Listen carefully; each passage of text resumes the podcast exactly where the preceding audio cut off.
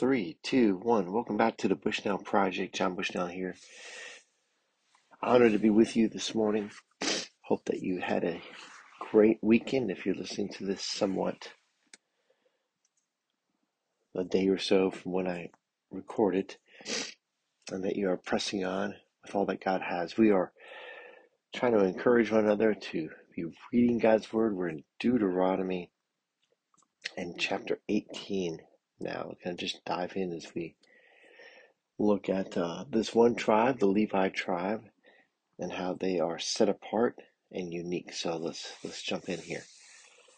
Chapter 18, verse 1 The Levitical priests, all the tribe of Levi, shall have no portion or inheritance with Israel. They shall eat the Lord's food offerings as their inheritance. They shall have no inheritance among their brothers.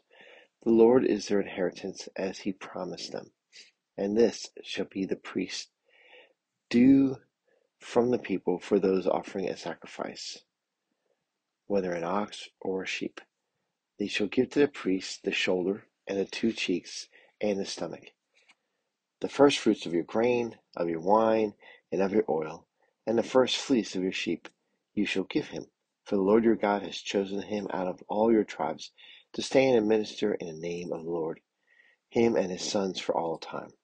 And if a Levite comes from any of your towns out of all Israel, where he lives, and he may come when he desires, to the place that the Lord will choose, and ministers in the name of the Lord his God, like all his fellow Levites who stand to minister there before the Lord, then he may have equal portions to eat besides what he receives from the sale of his patrimony. And we'll stop there at the end of 8. and with this patrimony, which no one's really sure what that means. But the main thing here is the Levites are to be focused on ministry and therefore not focused on making ends meet. So while most others are out there planting and harvesting or raising their cattle or sheep, being shepherds or or um, herdsmen, whatever, that the Levite is going to be ministering. That we'll see later on, especially in Nehemiah, that they were skilled musicians to bring us music at the time of gatherings. So when we gather, there's there's music, and that's a gift from God, right? So these Levites were to create order in the worship of God. They were to make sure people were learning and understanding. They were to work alongside alongside the priest or the um, the children of Aaron, and so um, and they would be able to go to Jerusalem where they want to. Now they're not going to know about Jerusalem for a while, so that's that's a mute point right now.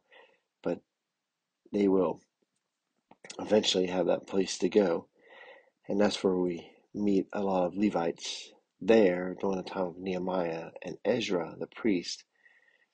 And Nehemiah is quite upset one time when he comes back after the wall has been built, the temple restored, to find the Levites out in the field harvesting because no one's bringing them the tithe. So no one is bringing to to God the first fruits of their labor. And so the Levites are having to go out and on their own and, and make a living.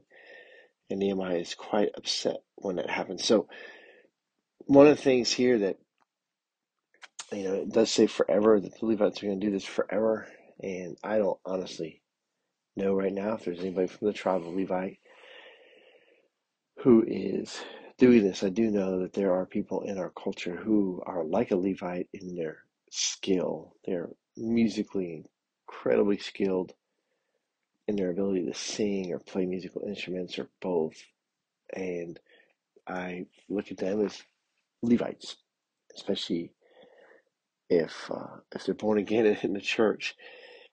But we are to take care of those who have set aside their life that God has chosen to be ministering, whether that's in being missions or being pastors, uh, those who will study the word day and night and be prepared to preach it, or those who are offering biblical counseling all the time, people who are exhorting us day and night, that these people really need to stay focused on doing that, and so they're not trying to make money. And so, what when we give to our community, that that church, that should be more than enough for them, and we should always be looking to see how we can pay them even better or bless them. My family, we've been we have done that in a sense of being the ministry ministers and seeing God provide miraculously sometimes providing for our needs. We never went without um, our needs. And so God is faithful. He takes care of those who are the Levites, um, but He does it through the church. He does it through real people. And so today you get the opportunity maybe to be real people for someone who's in the ministry, maybe a missionary, pastor, to bless them, to encourage them, and see how that goes for you. But look for an opportunity this week to do that. Definitely when you go to church. When we go to you know, when we go to church, when we gather with the other saints and when we give, that is to be used for those in need. When we're giving alms is an old way of doing it, or uh, giving to the poor. And but there's a part of our giving, the tithe, that is to go for paying for the pastoral staff, for the staff of the church. So be thinking about that. Maybe there's a way to bless them. I know that a lot of times some churches in October will do a special blessing. And I don't know why October. Um, uh, maybe they're trying to fall within the tent, the feast of tents, but that's not accurate. But anyway, uh, it's just probably one of those random things. Hey, it's getting close to Christmas, but not Christmas. Let's do it now before it gets Christmas busy, which I that I understand.